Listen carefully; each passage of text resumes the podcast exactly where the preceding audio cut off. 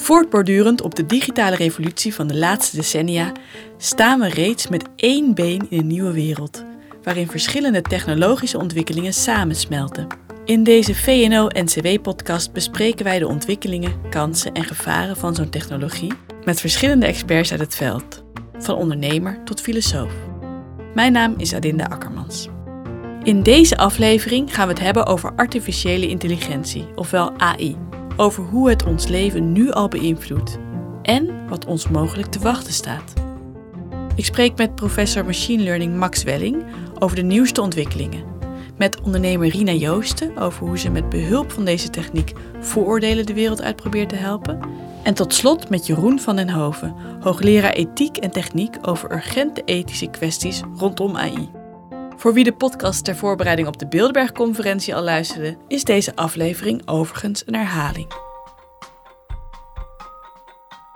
Als ik professor Max Welling bezoek op zijn universiteitskamer op het Science Park in Amsterdam, kom ik eerst langs allemaal robots waar studenten mee aan het testen zijn. Max Welling is hoogleraar Machine Learning aan de Universiteit van Amsterdam en Vice President Technologies bij het Amerikaanse technologieconcern Qualcomm. Hij runt drie onderzoekslaboratoria en schreef het boek Overleven met kunstmatige intelligentie. Volgens hem sluipt slimme technologie steeds meer ons dagelijks leven binnen. Het zit in je telefoon, het zit in je auto als je aan het navigeren bent. Het zit in je televisie, het zit, zit in je horloge. Het, komt in steeds meer plekken terecht. Uh, en dat noemen we wel het Internet of Things. Dus op steeds meer plekken komen uh, zeg maar, slimme apparaatjes die data verzamelen die vaak in de cloud worden geanalyseerd en die gaan interacteren met mensen. Misschien berichtjes sturen van de, de koelkast gaat je een berichtje sturen dat je melk op is bijvoorbeeld. Ehm, maar het zit ook op een heleboel plekken waar we het eigenlijk niet zo goed weten dat het zit. Bijvoorbeeld vooral als je bijvoorbeeld uh, je Netflix aanzet, uh, dan krijg je een aanbeveling welke films misschien leuk zijn om te gaan kijken. Daar zit een ingewikkelde AI-engine achter om, dat, uh, om die aanbevelingen te doen. Of, misschien nog simpeler, als je een zoekterm intypt in Google, dan zit er een heel ingewikkeld algoritme achter wat voor jou precies al die uh, aanbevelingen, waar, op welke webpagina's je moet maar gaan kijken. Uh, om die aanbevelingen te doen zit er een heel ingewikkeld algoritme achter wat ja, gedraaid wordt op AI-technologie.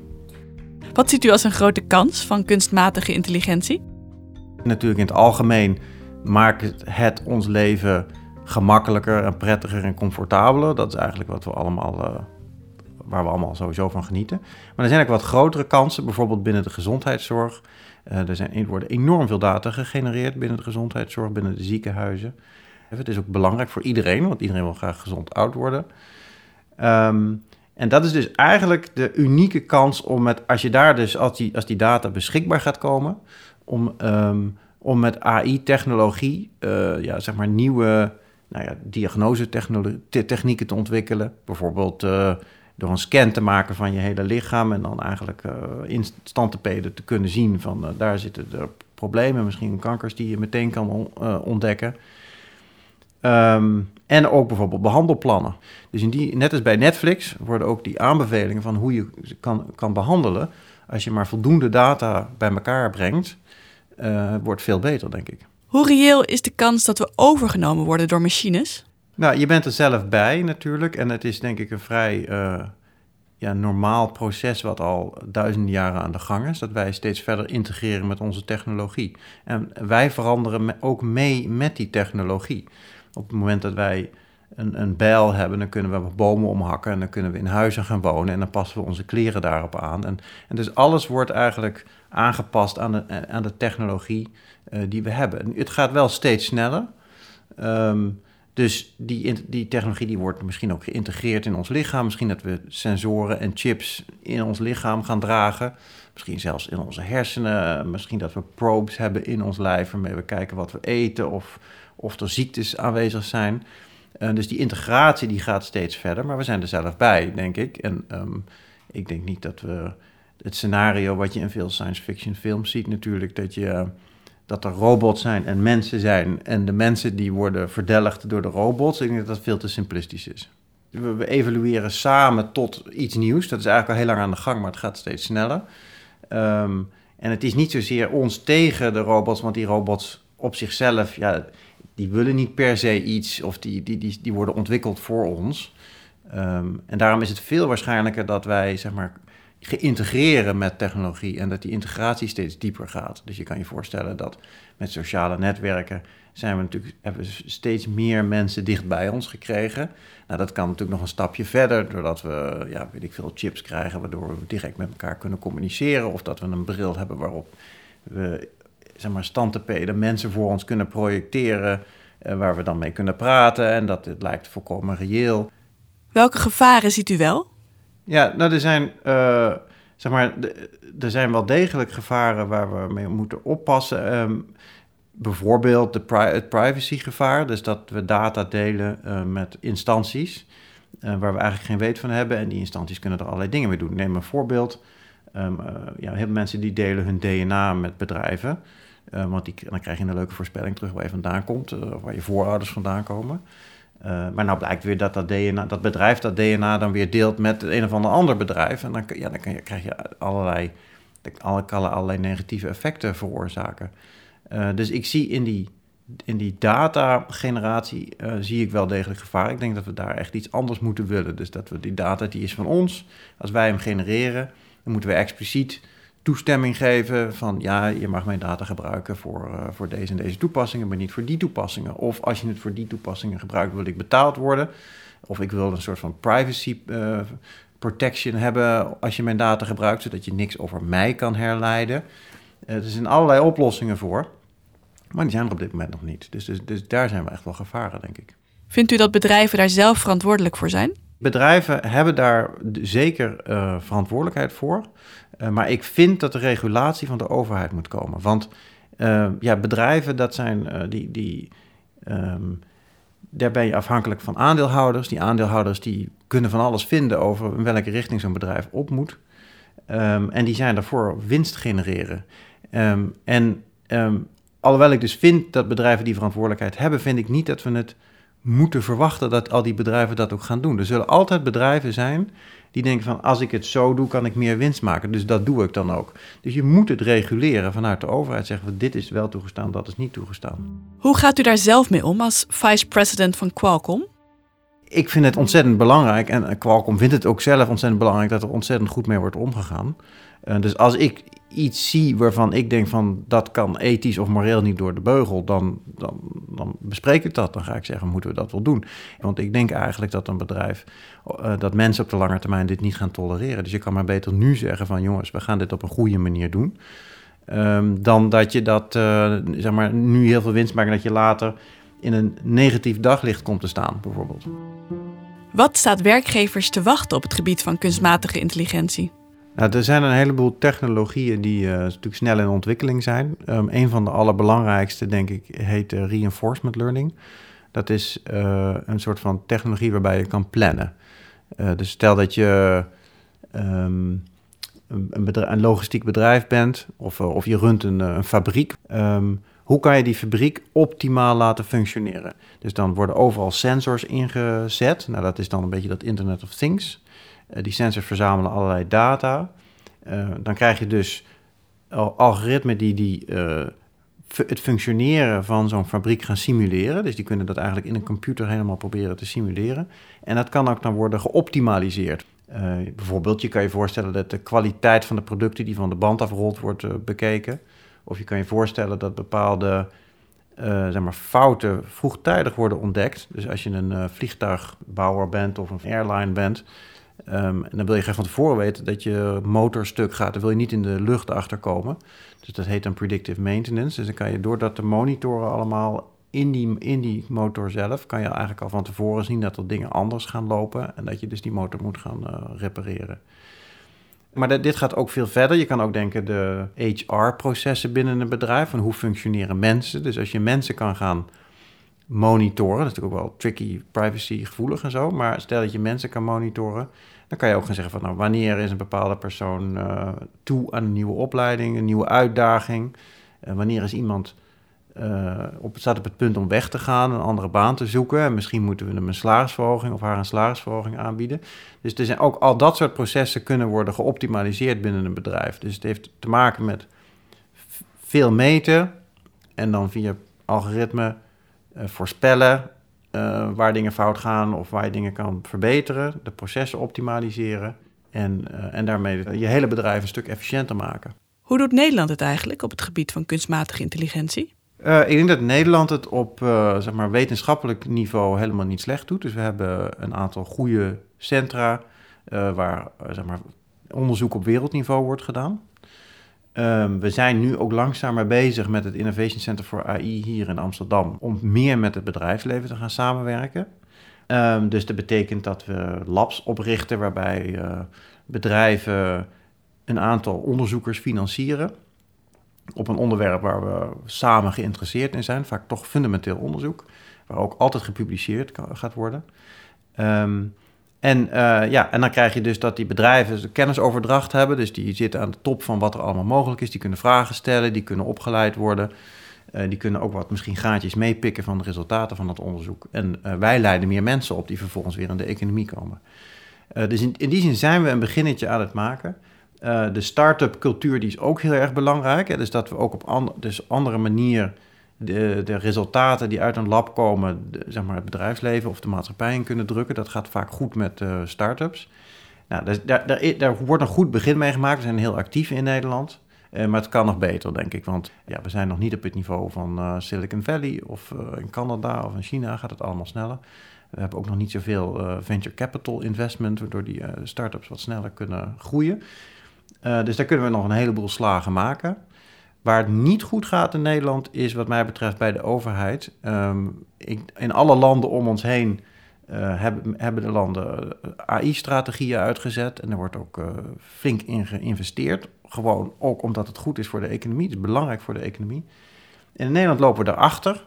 de overheid heeft eigenlijk nog niet zo van zich laten horen daarvan. Um, en dat is jammer. Ik denk dat we daar snel, uh, snel mee verder moeten. Want uh, ja, we willen niet achterlopen, denk ik. Misschien moet er een minister van technologie komen of een minister van uh, kunstmatige intelligentie in de toekomst. Maar, maar dat echt die kennis um, op technisch niveau al hoog aanwezig is in de politiek. En dat mensen daar dus de juiste beslissingen kunnen nemen. Ik denk dat dat ja, technologie in toenemende mate verandert en beïnvloedt onze maatschappij. Um, en uh, ja, dus het is ook heel logisch dat er mensen meekijken met wat de impact van die technologie is op die maatschappij. En hoe we daar het beste, het maximaal van kunnen profiteren. En uh, minimaal, zeg maar, door de negatieve aspecten worden beïnvloed. Die negatieve aspecten kunnen we volgens Welling voorkomen door zo transparant mogelijk te zijn over wat technologieën doen. Daarvoor hoeven we zelf geen techneuten te zijn. Je hoeft niet de details van een vliegtuig te gebruiken om te weten dat die ook uit de lucht kan vallen. Gelukkig gebeurt dat ontzettend weinig, maar je weet, je weet het wel degelijk. Ehm, dus je kan wel degelijk ook begrijpen. Eh, je kan ook discussies voeren over zelfrijdende auto's. Dus uh, wat is de consequenties van een wereld vol met zelfrijdende auto's? Nou ja, dan, kan je zeggen van, nou, daar wordt het allemaal veel veiliger van. Dat is ook zo. Dus ik denk, we maken 1,2 miljoen dodelijke slachtoffers per jaar uh, in het verkeer. Ehm, dus dat zal drastisch naar beneden gaan. Dat is, dat is een prachtig voordeel daarvan. Aan de andere kant is het natuurlijk ook weer een datastofzuiger die jouw data opzuigt en vervolgens daar ook weer allerlei dingen mee gaat doen. En dan zou het helpen als we op school al meer leren over technologie. Waarom niet op de lagere school al bezig gaan met programmeren, technologie en zeker op de middelbare school? En, maar het is nog nergens. Uh, we leren vijf talen of vier talen, weet ik veel, maar we leren geen programmeertaal. En dan denk ik bij mezelf, in deze wereld waarbij overmorgen waarschijnlijk je een oordopje kan indoen en met een Chinees kan praten, omdat het automatisch en real-time wordt vertaald voor je, zou ik, mijn, uh, zou ik liever leren te programmeren en die technologie begrijpen, of zelfs uiteindelijk ook ontwikkelen, dan dat ik al die talen nog ga leren. En een paar talen zijn prima, dat is vast goed voor je brein, dat denk ik, dat geloof ik serieus. Maar we, we hangen nog een beetje, het is nog een beetje een. Uh, overblijfsel van de vroegere tijd. Waarbij wij handelden met alle, met alle landen om ons heen. Waarbij we al die talen moesten kennen. Dus ik denk dat we daarin moeten ja, verbeteren. Um, dus daarmee wordt waarschijnlijk het, het algehele bewustzijn van mensen en begrip van technologie een stuk beter. En daarmee dan ook van natuurlijk van politici uiteindelijk. Van de theorie naar de praktijk. Rina Joost is een van de oprichters van Seedlink Een bedrijf dat op basis van iemands taalgebruik analyseert of hij of zij geschikt is voor een baan. Ze werden groot in China, maar ik bezoek haar op het hoofdkantoor in Amsterdam, van waaruit ze de Europese markt veroveren. Vier weken geleden had ik een uh, uitnodiging om ergens te spreken en ik nam een Uber. En die Uber-chauffeurs zijn, een beetje, die zijn wel opgeleid om een praatje te maken. Dus op een gegeven moment raakten we aan de praat over ons werk. En die man vertelde me dat hij drie jaar geleden zijn baan verloren was als architect. En hij zei tegen mij, ja, weet je, ik, was, ik ben 55 jaar, daar was hij heel open over. Hij zegt, ik heb misschien, ik heb ze niet geteld, maar ongeveer een 100 sollicitatiebrieven gestuurd. En ik ben nooit ergens uitgenodigd. En dan moet je je voorstellen, hij had twee dochters die net waren gaan studeren, hoofdinkomen eh, verzorgde hij. Dus hij was natuurlijk hartstikke blij dat hij bij Uber aan de slag kon. En ik dacht alleen maar, dit is dus waarom de manier waarop we naar mensen kijken totaal ja, doorbroken moet worden. It's broken, the system is broken. En dat is weet je, waarom ik me bezighoud met nieuwe technologie en nieuwe methodologie. Omdat ik geloof dat ook vanuit de wetenschap de manier waarop we mensen beoordelen, maar heel weinig zegt over waar iemand goed tot zijn recht komt. 80% van de banen in de toekomst die bestaan vandaag niet. Dus als we blijven kijken naar dingen die zichtbaar zijn, hè, van waar heb jij gestudeerd, um, waar heb je de afgelopen 20 jaar gewerkt, et cetera, ja, dan gaan we er niet komen. Kijk, als wij hier engineers aannemen, natuurlijk moeten ze dan goed kunnen coderen.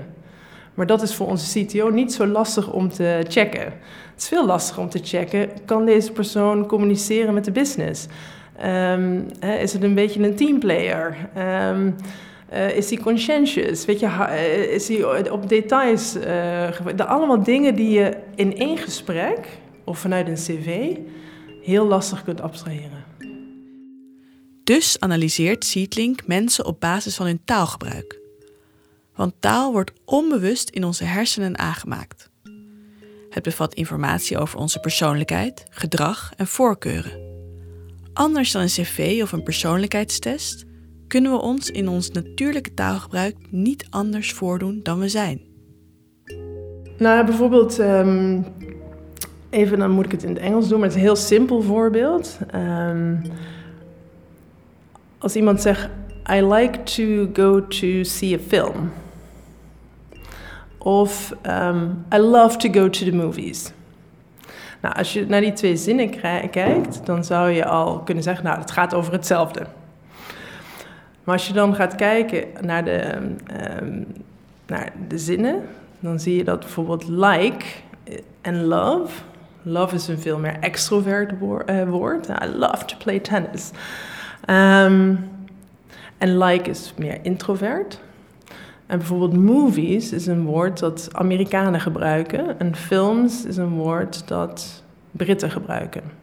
Dus alleen al even een heel simpel voorbeeld. Het ene, I, I love to, to go to the movies, is dus waarschijnlijk gezegd door een extroverte Amerikaan. En I like to see a film wordt gezegd door een meer introverte Brit. Dus laten we aannemen, hier hebben we 50 salesmensen die zich bezighouden met verkoop. Wij weten over de afgelopen vijf jaar wel wie het heel goed hebben gedaan en wie misschien het um, wat minder doen. Dus we zouden kunnen zeggen, we gaan eens het taalgebruik afnemen van die mensen die, in dit geval sales natuurlijk heel makkelijk meetbaar, als voorbeeld even, hè, maar op harde criteria. En we nemen het taalgebruik af. Dan kan dat neurale netwerk, dus eigenlijk het computerbrein, kan gaan kijken wat zijn nou die overeenkomsten in hoe deze mensen hun taal structureren versus de andere groep. En dat kun je modelleren. En dan zou je kunnen zeggen, dan kan ik dat model bijvoorbeeld toepassen om het taalgebruik van jou tegen af te zetten. En dan krijg je een indicator van, ja, wat is de kans dat iemand het uh, goed zou kunnen doen in deze specifieke functie? En, we hebben nu net, het was wel grappig, we hebben nu net twee, een tweejarig onderzoek afgerond um, met een partner. Dat ging dus over sales, want dat is natuurlijk de proof the pudding is in the eating. Um, en het bleek dat die nieuwe mensen die dus waren aangenomen um, door puur te kijken alleen naar, naar taal en dus niet naar achtergrond, dat die het 30% beter deden. Dus een impact van 30% op je bottom line, op je top line revenues, van 30%.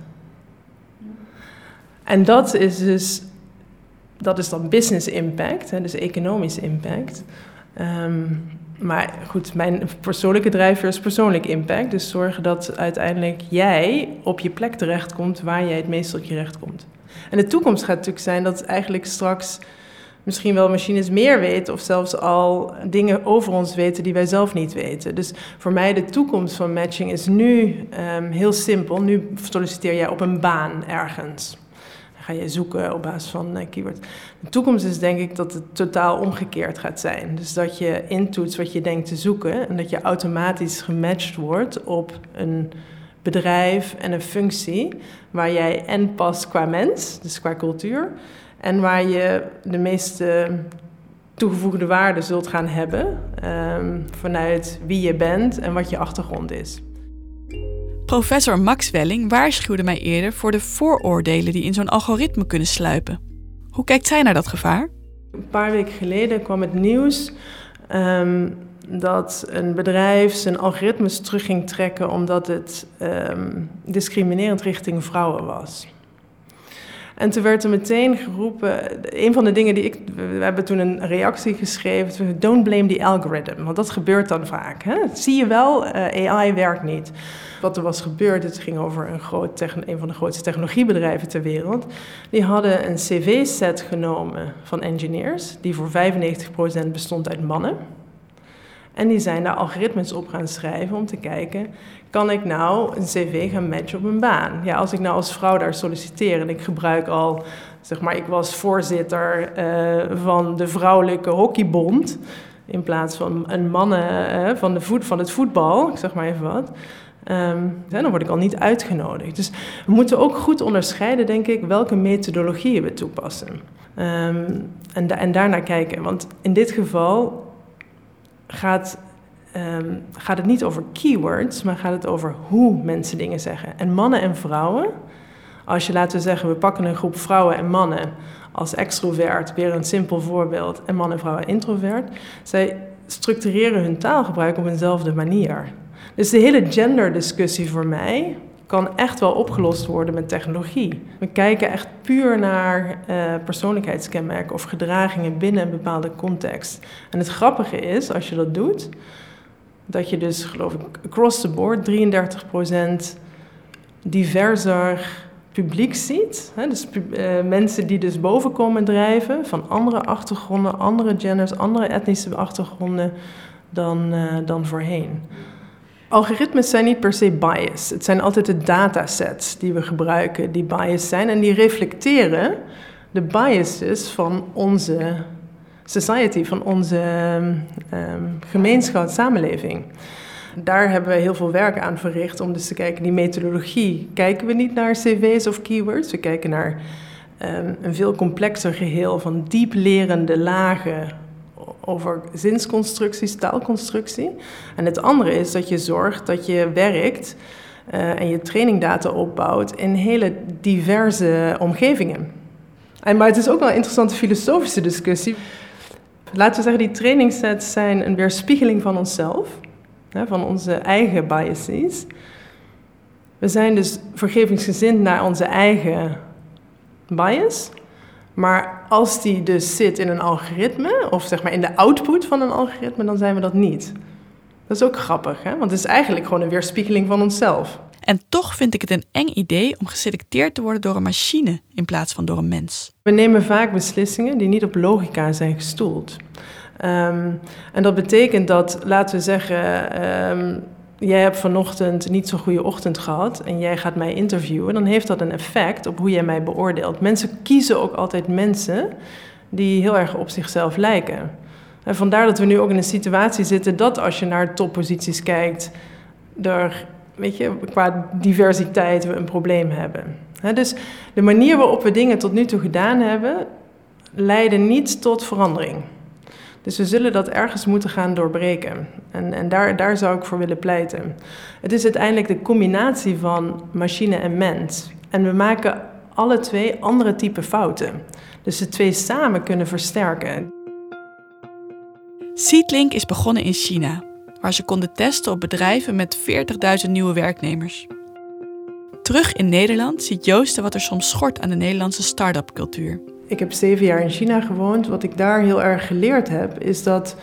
ehm, en wat mij nu weer opvalt terug in Nederland, is dat we daar heel veel over praten. En met praten, uiteindelijk, als jij iets ervaart en ernaar kijkt met een wetenschap van niets is 100% perfect. Dus ook die, dat is ook belangrijk in innovatie. Dus, ehm, maar als je dingen gaat proberen door te testen en snel, we noemen dat snel te itereren, dus op een hele snelle manier bepaalde, je zet bepaalde hypotheses, dit is wat we testen en dit leren we en daarop maak je aanpassingen. Ehm, dat je veel verder komt en veel sneller leert dan dat je daarover alleen maar over spreekt. Want dingen uittekenen op een tekentafel, er zijn zoveel dingen die we niet weten. Ehm, dat het belangrijk is, denk ik, om juist ehm, zelf te ervaren en te toetsen ehm, hoe verschillende methodologieën werken. En ik denk dat we heel erg in Nederland ook wel in zo'n mindset moeten komen. Want anders worden we toch wel heel snel voorbijgestreefd door andere, ja, door andere landen. Ehm, de discussie hier gaat heel erg over de, wat er allemaal mis kan gaan. In plaats van te kijken naar ehm, wat proberen we eigenlijk met elkaar op te lossen. Ehm, en voor mij, eh, dat voorbeeld van die eh, Uber-chauffeur, dat is denk ik wat, ik wat ik probeer op te lossen. Omdat ik echt geloof dat er mensen over het hoofd worden gezien. Iemand die er echt voor pleit om het nadenken en het doen samen op te laten gaan is Jeroen van den Hoven. Als hoogleraar ethiek en techniek aan de TU Delft denkt hij mee met nieuwe ontwikkelingen, zodat de ethiek meteen verwerkt wordt in het ontwerp. Vroeger was het, uh, waren het filosofen die uh, in de Ivory Tower zaten en die um, uh, alleen nog maar Kant en, en, en Aristoteles en Mill lazen. En tegenwoordig is het gewoon echt samenwerking met de, de wetenschappers en de techneuten en de innovatoren. om te kijken van wat zijn nou de, de, de ethische bezwaren en problemen en hoe kunnen we dat nou beter maken? Hoe kunnen we die als het ware al op de tekentafel al incorporeren zodanig dat er een betere product of een betere dienst, uh, moreel gezien, zal, zal komen. Dus dat is, dat, is al, dat is al aan het gebeuren. En het goede nieuws is dat Nederland, daar hebben we een stuk in het FD over geschreven, samenvatting, um, dat Nederland daar eigenlijk in voor oploopt. Een voorbeeld zijn de nieuwe mogelijkheden met ons lichaam na de dood. Daar geeft Jeroen van den Hoven advies over. Wij hebben een, uh, een onderzoek gedaan uh, voor de minister van Binnenlandse Zaken uh, over innovaties in de lijkbezorging. Nou, de Nederlandse wet staat op de lijkbezorging staat vier methodes toe om van een, een, een, overledene af te komen, zeg maar, om het wat on, oneer, oneerbiedig uit te drukken. Um, begraven, cremeren, een zeemansgraf en ter beschikking stellen aan de wetenschap. maar er zijn zoveel duurzamere, goedkopere effectievere manieren om, uh, om uh, de lijken te bezorgen. Uh, dat heel veel mensen zich melden bij de minister. kunnen we hiermee gaan experimenteren. Het resomeren bijvoorbeeld, of het oplossen van het lichaam in een vloeistof. Dus er zijn hele goede redenen. Duurzaamheid, veiligheid en, en ook ruimtebeslag bijvoorbeeld. die, die wijzen in de richting van die innovaties. Alleen de vraag is even, is dat moreel uh, of ethisch wel wenselijk? Moeten we dat toestaan? Moeten we de wet zo veranderen dat we dat gaan mogelijk maken? Uh, en waar moeten we dan naar kijken? Uh, en dat is niet alleen een kwestie van ja of nee, maar ook een kwestie van hoe zou dit proces, als het nu niet moreel wordt toegestaan, hoe zou het dan kunnen worden verbeterd zodanig dat het wel kan worden toegestaan? Hier zie je ook weer dat we niet zo, als nog wel eens wordt gezegd van ethici, gericht zijn op het is allemaal fout en het deugt niet. Nee, we moeten ook kijken naar wat voor mogelijkheden zijn er en hoe kunnen we dat nou constructief inzetten om het beter te maken. Kunnen ethici die razendsnelle ontwikkelingen eigenlijk wel bijhouden? Dat is wel een probleem. Um, en uh, dat wijst ook in de richting van heel veel uh, uh, interdisciplinaire samenwerking. We hebben een groot pro project hier over de, de zelfrijdende auto. Uh, daar zijn een aantal uh, business partners bij betrokken, maar ook de mensen die uh, uit het Robotica Instituut en de mensen van civiele techniek en mensen die met, met slimme infrastructuur bezig zijn. en dat is in feite de plek waar where the rubber hits the road, hè, in dit geval echt letterlijk, where the rubber hits the road, daar gebeurt het. Dus als je ethiek doet vandaag de dag in de 21ste eeuw, dan moet je op die plaatsen zijn, omdat anders heb je die invloed niet. En het gaat zo hard en het gaat zo snel, dus dat, dat je ervoor moet zorgen dat je daar aanwezig bent op het moment dat de beslissingen worden genomen voor de technologie van de komende tien jaar. Anders ben je te laat. Dan is het too little too late. Wat zijn de ethische problemen en hoe, hoe ontwikkelen we die, uh, die auto van de toekomst uh, op, een, op een verantwoorde manier? Uh, dat, zodat een aantal van de vragen die we hebben, de obvious problems, dat die, dat die geen problemen meer zijn. Hoe gaat die auto interacteren met een slimme omgeving? Uh, hoe ziet een APK-keuring eruit voor, voor een slimme auto? Um, of uh, hoe haal je een rijbewijs? Wat, wat, wat zijn de eisen die aan een rijbewijs moeten worden gesteld als je in zo'n auto wil gaan rijden? Kortom, er gaat heel erg veel veranderen. Hoe aansprakelijkheid, het, het hele idee van, van verzekeren van dit soort auto's, dat hangt allemaal af van de vraag van de verantwoordelijkheid en dus van de menselijke controle over dit soort systemen. Nou, dat is een terugkerende vraag en daarom hebben we hier ook een, een, een groot nieuw programma op uh, getuigd. En dat gaat over menselijke controle in een tijd van autonome dingen. Begrijpt u alle technologie die u gebruikt? Vroeger in de 17e eeuw zeiden de filosofen, je begrijpt het pas als je het zelf kan maken. Uh, dat kan ik niet. Dus in die zin be begrijp ik de technologie niet. Ik denk dat, het, uh, dat, dat dat ook niet nodig is om in ieder geval te snappen wat de morele implicaties kunnen zijn van technologie. Wat doen die algoritmes? Wat doet die robot? Wat wordt hij geacht te doen? Uh, en uh, gebeurt dat ook echt? Dat is een van de eerste vragen die je moet stellen. Technologie gaat over uiteindelijk, at the end of the day, over een betere samenleving. Iedereen uh, hoe simpel ook, die een nieuwe dienst of een nieuw product of een nieuwe gadget op de markt zegt van zou het niet beter zijn als we dit zouden gebruiken? Zou het niet leuk zijn als we dit hadden? Zou het niet veel makkelijker worden? Uh, uh, en de eerste vraag die je dan moet stellen, is dat zo? Eh, en tegen welke kosten? Hm? Dus eh, wat gaat er daardoor goed? Wat gaat er daardoor beter? En wat gaat er daardoor fout? Als de interviews van het afgelopen half uur iets duidelijk maken, is het dat AI kansen biedt op een betere toekomst. Maar we kunnen niet achteroverleunen. We moeten wel richting bepalen, zodat deze ontwikkeling blijft bijdragen aan onze samenleving. Dit is het einde van deze podcast.